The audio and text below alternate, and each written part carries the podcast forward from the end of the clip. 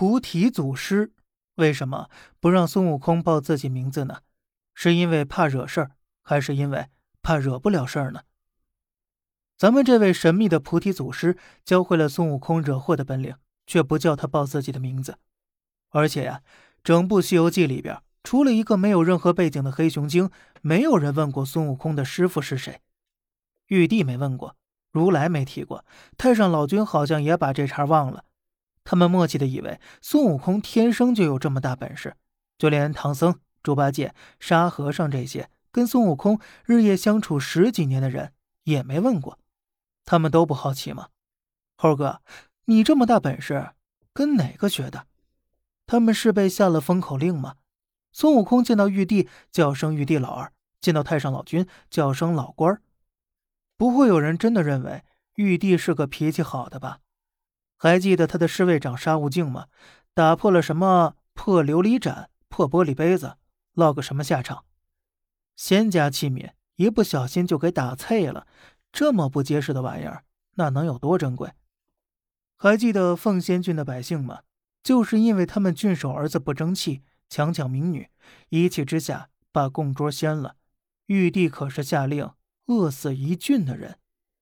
孙悟空这种曾经的妖王，那都看不下去了。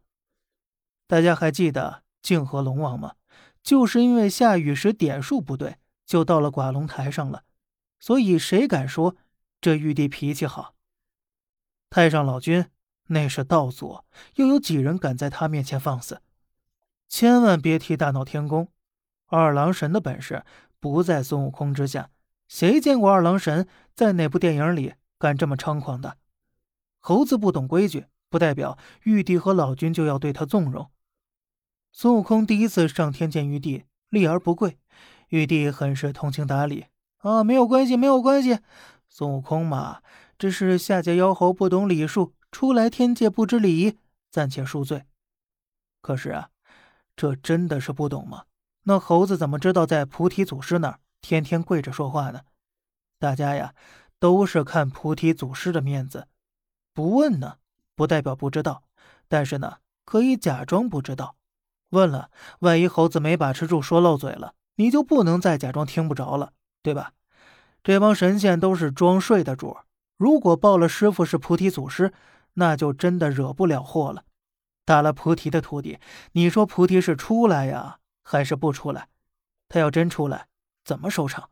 身份太高了，这菩提祖师下凡教孙悟空的目的也就全打乱了。所以，菩提祖师是不能让孙悟空报自己名字的。因此呢，才有了那句话。